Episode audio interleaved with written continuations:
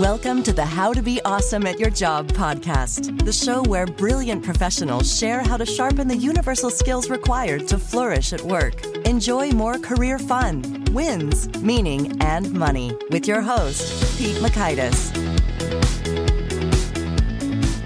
Hello and welcome to episode 825 with Aaron Schmookler. Aaron is back because he's got more excellent wisdom, this time talking delegation. If you felt some resistance to delegating or you've had some unfortunate results when delegating, Aaron brings excellent wisdom and tactical steps, six to be precise, that you can follow to get great results with your delegations. You'll learn one, how to get over the resistance to delegate. Two, what you need to do before you start delegating anything. And three, the simple trick to ensuring follow through. So if you want to check out our show notes or our transcript or the links to some of the resources that we've mentioned here, please pay a visit over at awesomeatyourjob.com slash EP825. And while you're there, check out some of our goodies like the Gold Nugget email summaries, which give you a rundown of the wisdom each guest shares in an email. You can read in about two or three minutes, as well as unlocking the whole vault. We got 825 of these now. And when you subscribe, you get access to all those summaries. Pretty handy resource. There's that and more at awesomeatyourjob.com. Now, here's a bit more about Aaron. For nearly 30 years, Aaron has helped people find their intrinsic motivation, their capacity to collaborate, and the fulfillment that comes from harnessing their creativity. As the co founder and CEO of the Yes Works, he specializes in supporting business leaders who believe that people are their greatest asset to create environments that bring out their best. Aaron and the Yes Works serve clients across the country and across industries, including Microsoft, Mod Pizza, DiscoverOrg, Burkhart Dental Supply, and SOG Knives. Ninth Gear and Textainer to make work good for people and people good for work. Big thanks to Aaron for sharing his wisdom with us, and big thanks to our sponsors. Check them out. One sponsor to check out is LinkedIn Jobs. Did you know that you can post a job for free at linkedin.com slash be awesome? And with a fresh year, perhaps you're like many small business owners looking for some fresh insight and talent to make 2024 extra amazing. Well, LinkedIn Jobs has created tremendous tools to help you find the right professionals for your team faster and free. I love how they make it so easy with their promotion and selection tools. LinkedIn isn't just another job board. No, no, no. LinkedIn has a vast network of more than a billion professionals, which makes it the best place to hire. Here's some fun facts 86% of small businesses get a qualified candidate within 24 hours, and small businesses rate LinkedIn jobs number one in delivering quality hires versus leading competitors. You can post your job for free at linkedin.com slash be awesome. That's linkedin.com slash B E A W E S O M E, as in you are being awesome, be awesome, to post your job for free. Terms and conditions do apply. Now, here's Aaron. Aaron, welcome back to How to Be Awesome at Your Job. Thank you for having me, Pete. It's exciting to be talking to you again. Well, I'm excited too. And I was taking a gander at our last conversation. Fun fact in the transcript of episode 497, the phrase, tell me more about that, appeared 13 times. oh, fun that you counted. Yeah. Well, I could just control F find, you know? Yeah. And it's funny because I think we were both such fanatical fans of the phrase and how useful and, uh, it is for a variety of purposes. And, and listeners, I recommend you check that out. It may transform your lexicon forever. But I'd love to hear over the last three years, have there been any interesting stories or discoveries or saves of the day that have emerged with you trotting out our favorite phrase? Boy, I'm sure that there have been countless times that that has come up. Uh, I think I had already experienced the time when somebody called me a jerk Mm-hmm. or some other some other less less kind, less family friendly term, and I said something to the effect of, "Well, clearly I've rubbed you the wrong way. Mm-hmm. Tell me more about that." and that turned the relationship around. Since then, I'm sure it's helped with the health of my marriage and with my daughter. I'm sure also that it's helped with my business partners and with my clients. It's such a natural and consistent part of my lexicon now that I I don't think that I have the dramatic stories that I might have had when I first started to uh, to employ that that phrase as a tool. Yeah, I hear you. Well, it has continued to serve me well also, particularly when I just need a beat to think or, or orient to what the heck is going on right Yeah. now. Yeah. as as well as I genuinely don't understand what you said, and and it's much more friendly than like what the heck are you blathering on about now? what? yeah. That so, doesn't make any sense. Is what I must be insane to say. okay, well, uh, so well, good to know. So, well, now I'd love to chat with you about delegation. You sent me a, a beautiful proposal. Thank you for that. And I thought that's that's exactly something that we should talk about. So, let's do it. it. Can you kick us off with any particularly surprising or fascinating or extra counterintuitive discoveries you've made about delegation in your 30 years of of working with different folks? Well, I'll skip to the end and say uh, I love the book Who Not How Mm. And I, I'm trying now to remember the name of the author, but who not how the the premise or the the thesis of the book is essentially stop trying to figure out how to do it. Somebody already knows and they can do it better than you. So figure out who yeah. should be doing this instead of how you are going to do it. I love that so much that I was frantically Googling in the background. It is Dan Sullivan. I believe that's the strategic yeah. coach, Dan Sullivan. That's the, that's the guy, yeah. Same guy. Who's got a wealth of goodies yeah. that I, I've enjoyed. Who, not how, I think that really holds true.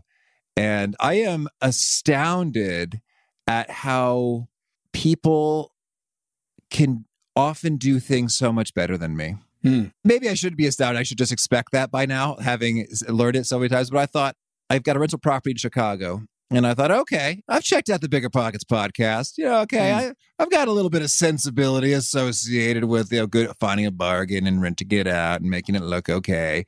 And then and then I get a property manager who just like could run circles around me in terms of, well, oh yeah, well that's actually a two car garage, so you just got to paint a real good line in there. It's like I I said, oh, but it's kind of tight. It's like welcome to every parking space in Chicago. Also, here's how we can make them pay for their own water. It's like, whoa, okay. you should be doing this and not me. One of the things that that's coming to the top of my mind as you're sharing that story as a counterintuitive truth about about delegation.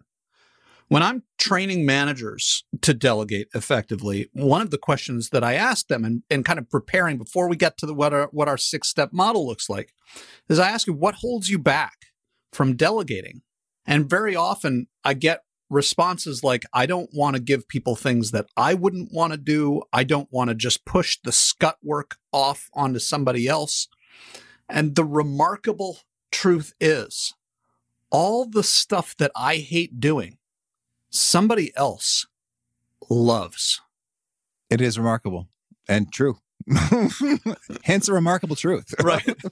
I, I, thank God every day for inventing accountants, for example. Oh, yes. That is, you're speaking my language. And and I love accountants too. I, I hope I haven't been harsh on them just because I dislike doing accounting work so much. But if it's in the realm of of bookkeeping or compliancy things, today we had to find a, a title for a car in order to renew a thing. I was like, what? What? Is a piece of paper I was supposed to have received in the mail and then held on to for a year? That's uh, really pushing my capability. As my friend Dave would say, I resemble that remark. Yeah. All right, that's cool. So it's who, not how. And Dan Sullivan wrote, yeah. wrote a great book called just that, which is nifty. And some things we sure dislike doing, other people love doing. That's cool and and a blessing. So then lay it on us is there maybe a particularly inspiring story you could share to tee this up and get us going? Oh, yeah, I am fired up to delegate. Maybe there's someone who is overwhelmed and transformed their effectiveness and their stress levels with delegation. No pressure, Aaron. Uh, I'll tell a story from my own my own history. I don't know if we talked before, Pete, about the fact that I, I come from a theater background. Mm. And my primary training there was as a as a director. Uh, but on the way, I was also a, a technical director. And one of the things that the technical director is responsible for is at the end of the show, the very night that the last audience sees the show, as soon as the audience is out the door and those doors are closed, at that very moment begins what's called strike. And they start tearing down the set. Yeah. Ridiculous amounts of the set goes into the trash. all the lights are removed, those that aren't part of the the regular repertory in the theater. And the technical director's job at Strike is essentially to make sure that it goes and that it goes off without a hitch. And the first time that I ever led Strike, I remember standing on the stage. You know, I've got my tools in my hands. I'm spending a fair amount of time working on the materials myself and pointing and telling people, okay, go do this and giving them a, a single task to do. Mm-hmm. And then I'd tell somebody, you know, people would be flocking to me. I eventually had to put my tools down and it was just so much work for me to try to direct 23 or some or something like that people mm-hmm. to go and do this task and then this task and then this task and then this task. And I was so exhausted at the end of that night that I might as well have done the strike myself in order to have gotten that exhausted. And it wasn't very effective. And we were there much longer than we should have been. And we made much less progress than we should have been. So I called up the last tech director that I remembered working for and really enjoying. And I said, What did I do wrong? What do I need to do better? And he said, Okay, well, tell me about what you did. So I told him the story of the of the night. He said, "You you were assigning things task by task. and then he he he said you got to break things down into into objectives. What's the result that you want to see? And put somebody in charge of that result. And when somebody comes to you and says, "What do I do next?" You say, "Go join Mary over there or go join John over there. He's got this project and he'll put you to work." And so by delegating objectives, I was able to create many teams of my team and the next time we got more done than we had anticipated. We got out earlier than we had anticipated. And so just that one shift from delegating or or assigning tasks, and this is a distinction that I was expecting to talk to you about uh, by the end of our conversation, this distinction between assigning tasks and delegating end results, delegating outcomes was tremendously powerful for me in an instant. Mm-hmm. I love it. It it really does resonate. I am thinking about events that I when you talk about striking the stage, like oh, I did some theater stuff back in the day, and some events like putting on these.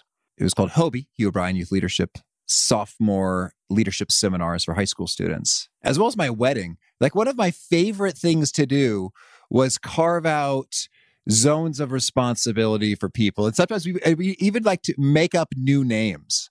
it was like, like, okay, all right, Michelle, you're fantastic. And I'm going to trust you to be the person who answers all of the guest questions that they would like answered when me and my bride would rather not be tied to our phones on our wedding day. And because I've, I've been the, on both sides of that equation in terms of, oh, I've got some questions, but it's not quite clear. Like, where, where do I go or where, where do I do? Or can I do this? At the wedding, I don't want to bother the bride and groom, but I kind of like to know. And so and then it's like, Michelle, you are the director of guest experience. That's your role. And we're letting all the guests know. If you have any questions, you call Michelle. And, and so that was really cool. Or for HOBY, we had someone who was talented with design things, but she didn't want to be in charge of the whole programming thing. So it's like, you are the artistic director. If there's any sort of color or logo or design or image that goes on a t shirt or a booklet or a name tag or a door decoration, like you were the master of that. It's like, oh, sweet. I think it was fun for both of us because it decimates ambiguity. Mm-hmm. It was like, oh, oh, that's me. It's like you, oh, lights? You say lights, Aaron? That's me. Oh, did you say the huge backdrop? Oh, that's me. And you get to feel, you get to feel good when you own that thing. That's right. That's right. And I created a an event recently that we called I'm not participating in this recession and it was an event for C-suite folks to come to. And had a, a CEO who had been the CEO of SOG Knives to come because he'd taken his company through some recessions. And one of the things that he shared with our attendees was that he likes to make people the CEO of their realm within his company. Yeah. Because it just creates so much leverage for him to be able to say, you handle this. And one of the things that I advise when people are, are contemplating, can I delegate this? Is that if somebody can do a job up to 75% as well as you can, 75% is a good marker to say to them, you go take care of this. Mhm. Because if you can delegate to three people 75% of what you could accomplish, well, the leverage of all that multiplicity is tremendous. Mhm. 75% of three things is much better than 100% of one. Yeah, I dig that. And I think it's really useful to note the thing that you're delegating is it super crazy mission critical? Like there are very few things in this world, although there are some, in which if you do it a hair better, the rewards are huge. I'm thinking about maybe direct response copywriting. I'm thinking about Google search engine optimization. I'm thinking about Olympic swimming. Hundredths of a second, like gold Yeah. versus nothing. You know, like, yeah, exactly. it's- right. But almost everything else is you can do the 75% as well. Well, then have at it. And and away we go. especially within our companies, part of the time and effort that we put in in our companies is on the core competency of our company. Right? This is what we do. Mhm. This is what we do different from other people. This is what we do better than other people. This is what you have come to us for. Everything else in our companies is not that. That's right. Bookkeeping. You didn't come here invoicing. Yes. Yeah, that's good. All right. Well, lovely concepts. Uh, now, you actually have a pretty precise five or six, depending on how we're counting, uh, steps for That's right. effective delegation. Can you walk us through these? Uh, Sure. And you've hinted at the idea that this is a six step model with five steps in a way, because step zero, I'm considering step zero because though it is, this is the first step in delegating, it is just you all by yourself, getting yourself ready to go and do the delegation. And there are some questions for you to answer before you go and do that. One, what is the desired outcome? What do you want? What is the end state that you need to have accomplished? In the military, they call this commander's intent. What's the commander's intent? It sounds simple, but it's often very hard. And one way to get there is to think about why do I want this done? That will help you to conceive what does the end result look like. Mm-hmm. So then, when you've got your end result mapped out, you also need to answer the question when do I need to have this result in hand? And therefore, what's a decent margin for failing? So if I'm going to delegate something to you, Pete, that I need on Friday by three, if I Mhm. ask you to deliver it to me by Friday at three, I've set us both up to be in real trouble.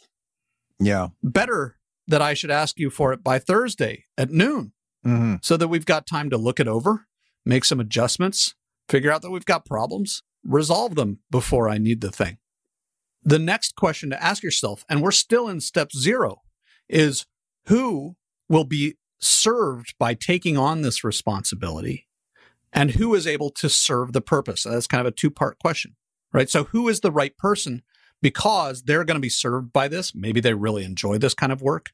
Or when I have somebody working for me, I ask them, where do you want your career to end up? Where do you want your career to be uh, a year, five years down the line? Okay, what skills and talents are you going to need to get there? Oh, well, this project is going to serve you developing that. So that is a good reason to give this to you. Also, because you're going to be capable of serving the purpose. And then the last question to ask yourself, still in prep, is what are they going to need to succeed? What's the information that they're going to need? What resources are they going to need? And do not skip this this one. What authority, what decision making authority are they going to need in order to succeed? Mm-hmm. So that's step zero before you even begin to delegate, preparing yourself to be ready. Okay. And then I'm wondering for those who have a hard time letting go or delegating, you might say, well, nobody is sufficiently qualified or able to handle this. Right. How do we respond to that?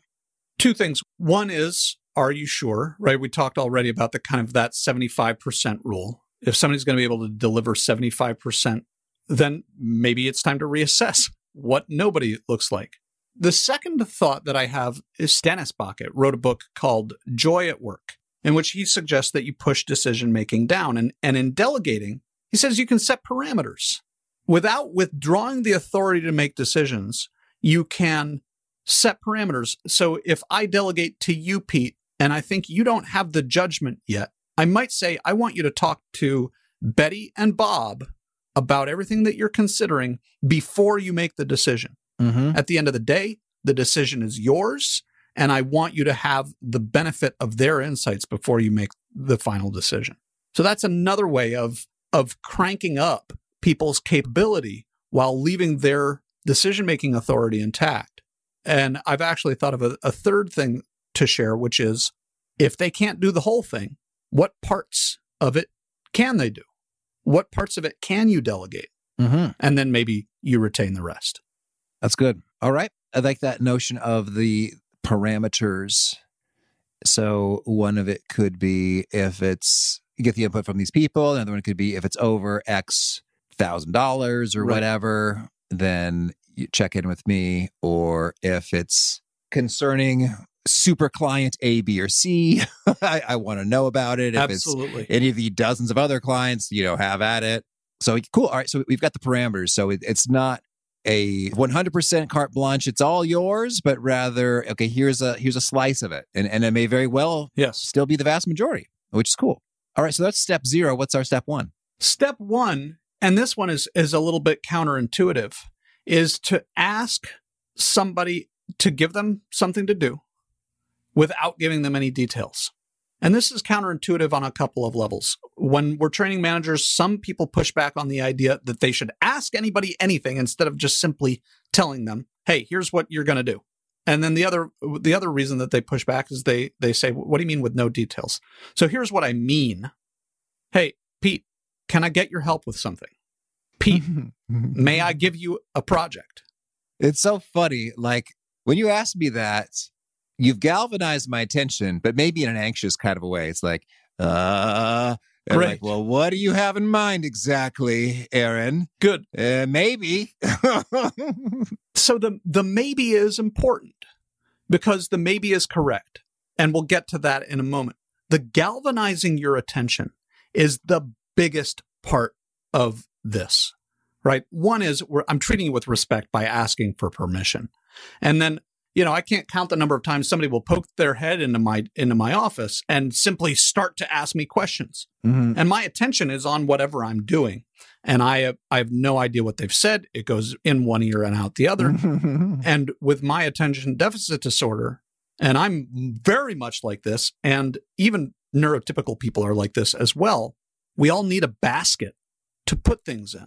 So when you say, Can I get your help with something? Can I give you a project? Can I give you a new responsibility? I now have a basket to put all of the details that you're going to give me in and to create order for my brain. okay. And that's going to serve everybody. So, and with respect to the anxiety that I've created, largely that's because you and I don't have a relationship where we're doing this, where you know what's going to come next. So, one of the things that I recommend to any manager or anybody who's in a position to be delegating is to tell people in advance hey, when I delegate to you, here's what it's going to look like. I'm going to go through these six steps. And what this step I'm going to do before I even get to you, then I'm going to come and I'm going to ask you, can I get your help with something? I'm going to ask you, can I give you a new responsibility? And no is a perfectly good answer. And here are the other steps that I'm going to go through so that that anxiety is alleviated in advance hmm by your knowing, okay, this is just step one in a five step process. Certainly. And then I think you said no is an acceptable answer to can I get your help with something? I guess also maybe any number of context sharing things like, well, I feel wildly overwhelmed by this crazy important task that's due in two hours, but what did you have in mind? Great. And if you tell me you have a crazy important task that's due in two hours, I'm going to say either, thank you for telling me, Pete, you're not the right person. Or, oh, well, this is not pressing. Why don't I come to you three hours from now to give you a chance to get that turned in and catch your breath? hmm That's good. So that takes us to step two, which is now we're going to lay out the details of who does what by when. What is it that I'm asking you for? hmm And there's a, another podcast called Manager Tools. And one of the things that they suggest in, uh, at this point in any delegation is that instead of delegating the task be done, delegate the reporting that it is done. And I think that's just a brilliant insight to say, instead of, hey, Pete, will you do this? To say, hey, Pete, please tell me by 3 p.m. on Thursday that this is complete. Or please send me an email with the file of this report by 3 p.m. on Thursday. So you're delegating the reporting because if I don't know it's done, it has no value to me. Okay.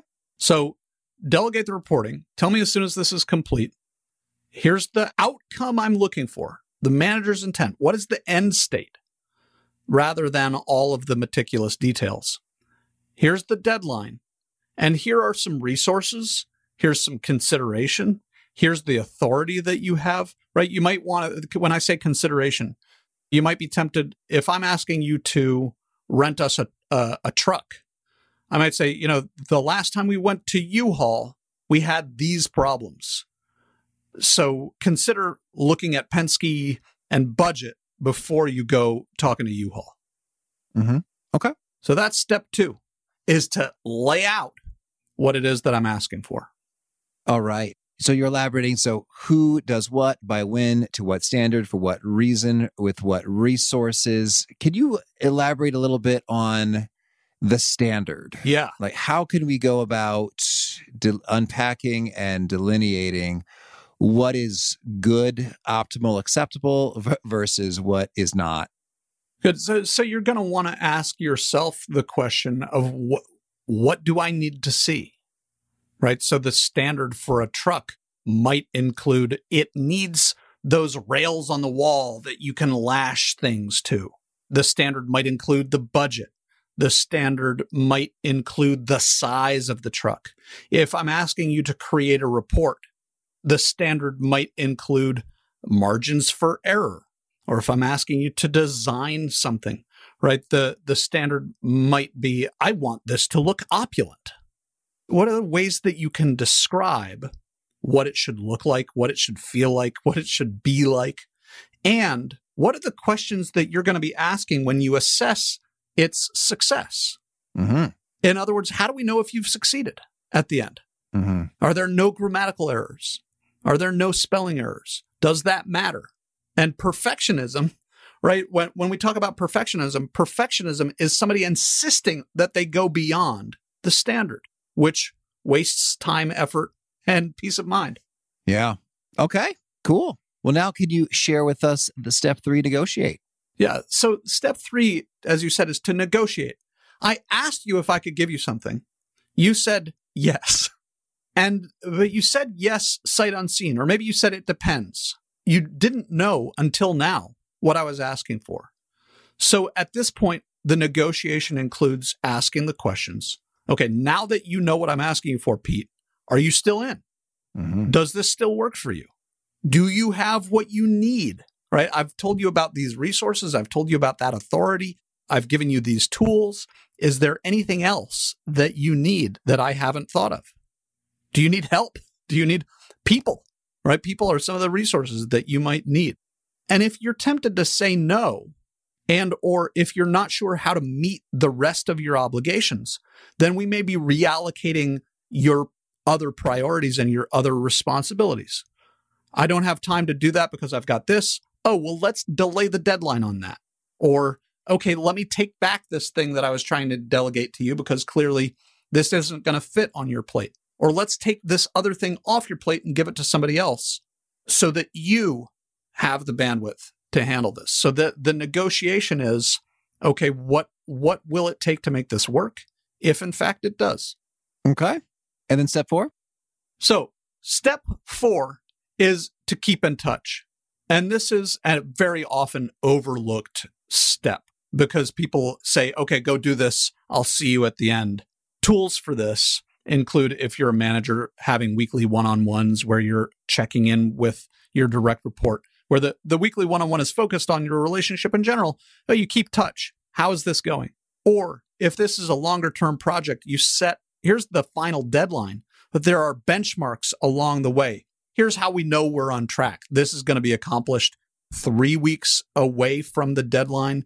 This is going to be accomplished four weeks away from the deadline. This is going to be accomplished five weeks away from the deadline. So you're keeping touch of are we on track at each of those benchmark locations? And you're checking in on the standards at those times as well. Mm-hmm. So that you create a channel for reporting and keep in touch at least weekly, at least briefly. So mm-hmm. that's step four is, is to make sure that you're keeping in touch. At least weekly, that's handy. And then you mentioned that fine is not a status report in terms of, hey, how are things going? Fine. Yeah.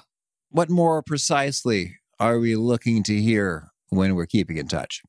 Here's where the benchmarks come in, right? Oh, well, I'm two days behind on this benchmark. Or I'm two days ahead. I reached this benchmark even though it's not actually due until two days from now. So that's one thing. Or a status report is we're on track. And I, in terms of we've hit all the benchmarks up until now. And there's an obstacle emerging that I didn't anticipate. Let's talk about how I might get around this obstacle. Can I have your insight? Or can I have, uh, I'm going to need $100 or $1,000 to level this obstacle that's come up. The price of lumber has changed. Mm-hmm. Okay. And then step five, debrief. Step five is after the fact. So, you know, arguably, this isn't part of a delegation model, it's part of a checking in. And I think it needs to be there because I don't consider it complete until we've learned what there is to learn from the process that we just went through. What worked and what didn't. What worked in terms of how our communication went, what worked in terms of my execution of what you delegated to me, what worked in terms of did our standard actually meet the need? I delivered this entirely on standard. This is exactly what we designed. And it still didn't solve the problem that this project was intended to solve. So, what needs to change? So, a few questions to ask here. What do we need to keep? What do we need to stop? Just get rid of this entirely. This was completely uh, extraneous. What do we need to add? What wasn't there that needs to be there, and what do we need to adjust? Right? We got the blue one, it was the wrong blue. Or we got these, but instead of five, we need 7 mm-hmm. So, what do we need to keep? What do we need to stop? What do we need to add? What do we need to adjust? And that takes us, Pete, through six steps if you include step zero to prepare yourself for the delegation.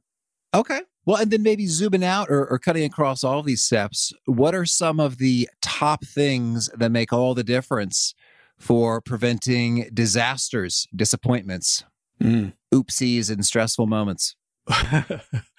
so I'll start with perhaps the answer that people are going to like the least. I remember when I took my first advanced level biology class in college, it was a genetics class.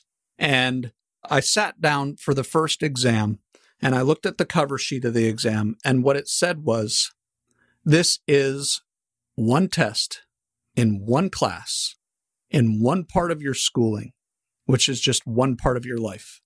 Your performance on this exam, while it may be important right now, is not critical to the outcome of your life. So don't fret. That was the cover page of this exam. And then I opened up the exam, and the first question was for 10 points, what color is a golden retriever? Hint, look at its name. Mm-hmm. So that story is intended Pete, to illustrate that part of how you can prevent disasters is by chilling out. Okay.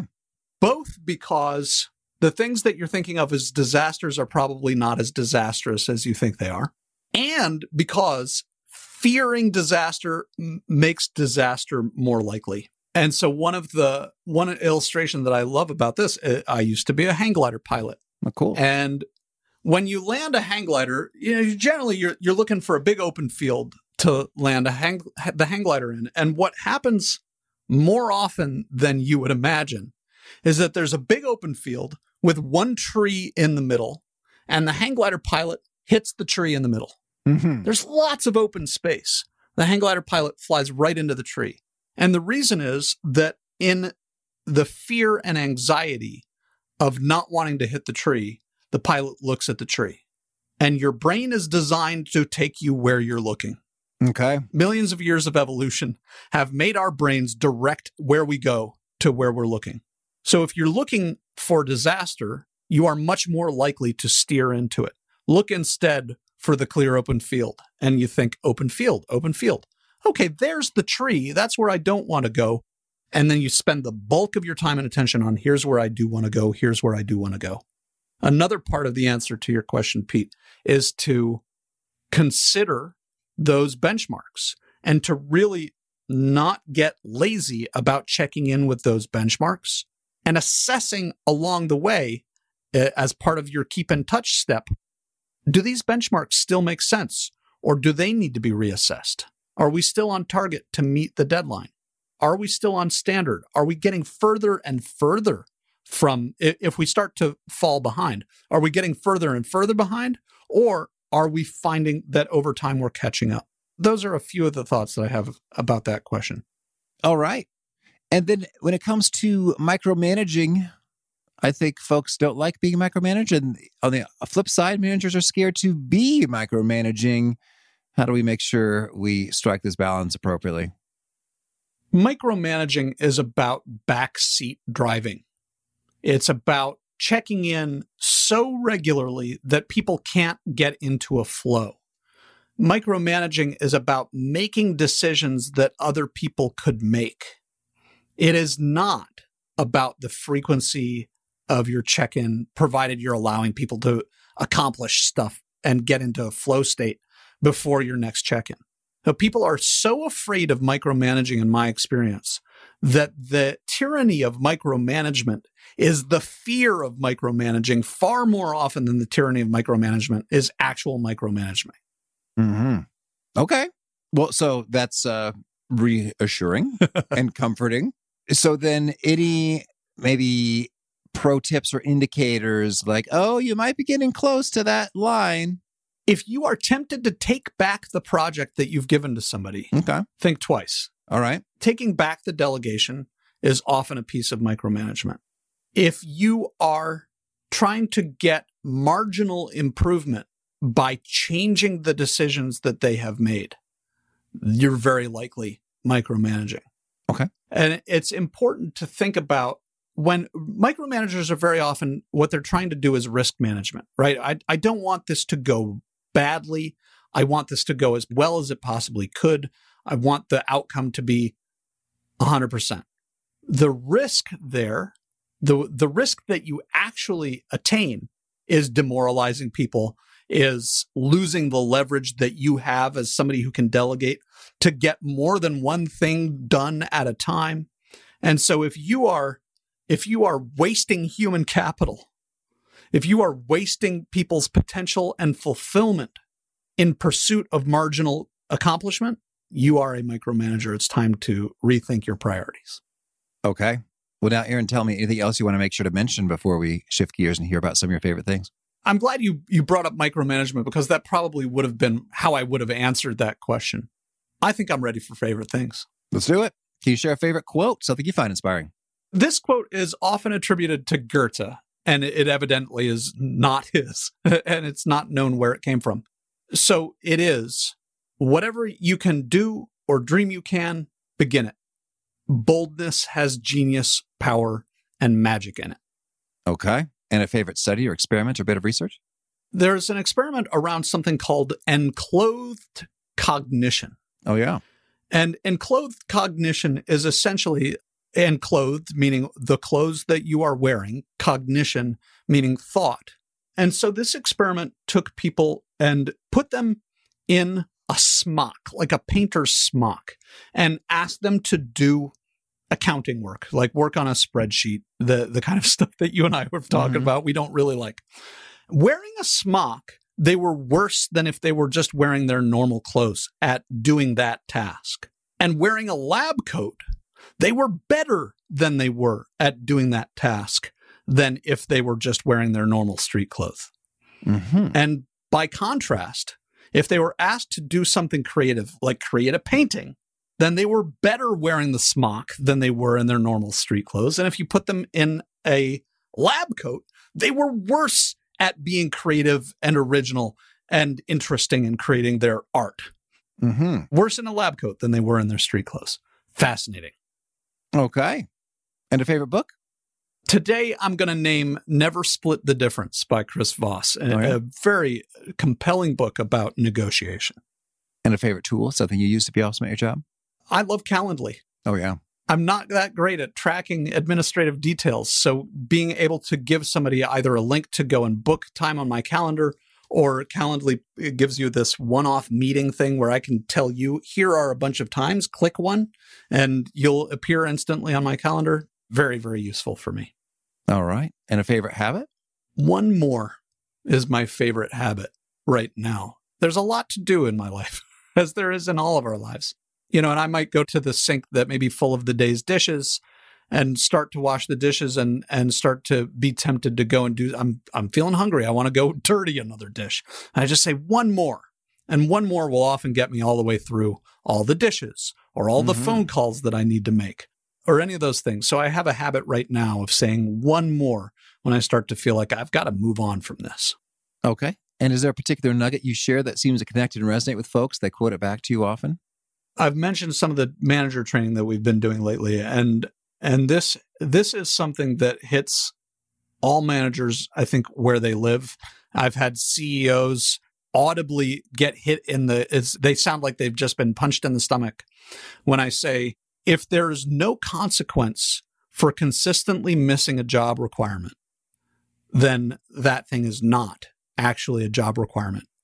It's something that you've put on your wish list Mm-hmm. and it's a resentment builder. okay. Yeah. And if folks want to learn more, get in touch, where'd you point them?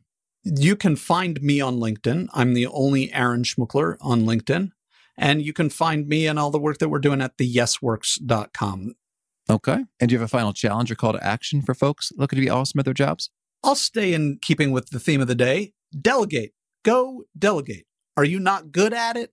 Delegate it. Are you not interested in it? Delegate it. You don't have time? Delegate it. Delegate it. Go delegate. Mm-hmm. There's almost nobody that I know who delegates too much, but there are lots of people that I know who delegate too little, myself included, by the way. all right. Aaron, this has been a treat. I wish you much luck and fun in all your delegations. well, thank you. Uh, likewise, right back at you. I so love Aaron's point. The remarkable truth is that all the stuff I hate doing, somebody else loves. Yes, indeed. What a delight to know that your trash, the stuff you really would prefer not to do, someone else treasures it and really digs it. So, in a way, it's a double blessing. You're blessed by not having to do this thing you hate, and they're blessed being able to do the thing they really dig. Win win. Great stuff from Aaron. Again, the show notes, the transcript, and the links to items we've referenced are at awesomeatyourjob.com slash EP825. Hope to catch you next time. And peace. Thanks for listening. To get the most out of the show, we recommend two key things. First, check out the extra resources at awesomeatyourjob.com. You can find this episode's transcript and links, as well as the perfect episode for your situation. You can search the full text transcripts of hundreds of episodes or explore episodes tagged by topic and competency covered. Second, subscribe to the podcast and get future episodes automatically. You can subscribe by telling Siri and several other smartphones and speakers, subscribe to the How to Be Awesome at Your Job podcast, or by tapping subscribe in your podcast player of choice. If you'd like some extra help figuring out podcasts and how subscriptions work, visit awesomeatyourjob.com slash subscribe for guidance. Hope to catch you on the next episode of How to Be Awesome at Your Job. Jump into Peppa's world of play. Look for spring flowers, hunt for muddy puddles, and bravely explore exciting places with Peppa playsets. Peppa Pig, inspiring kid confidence.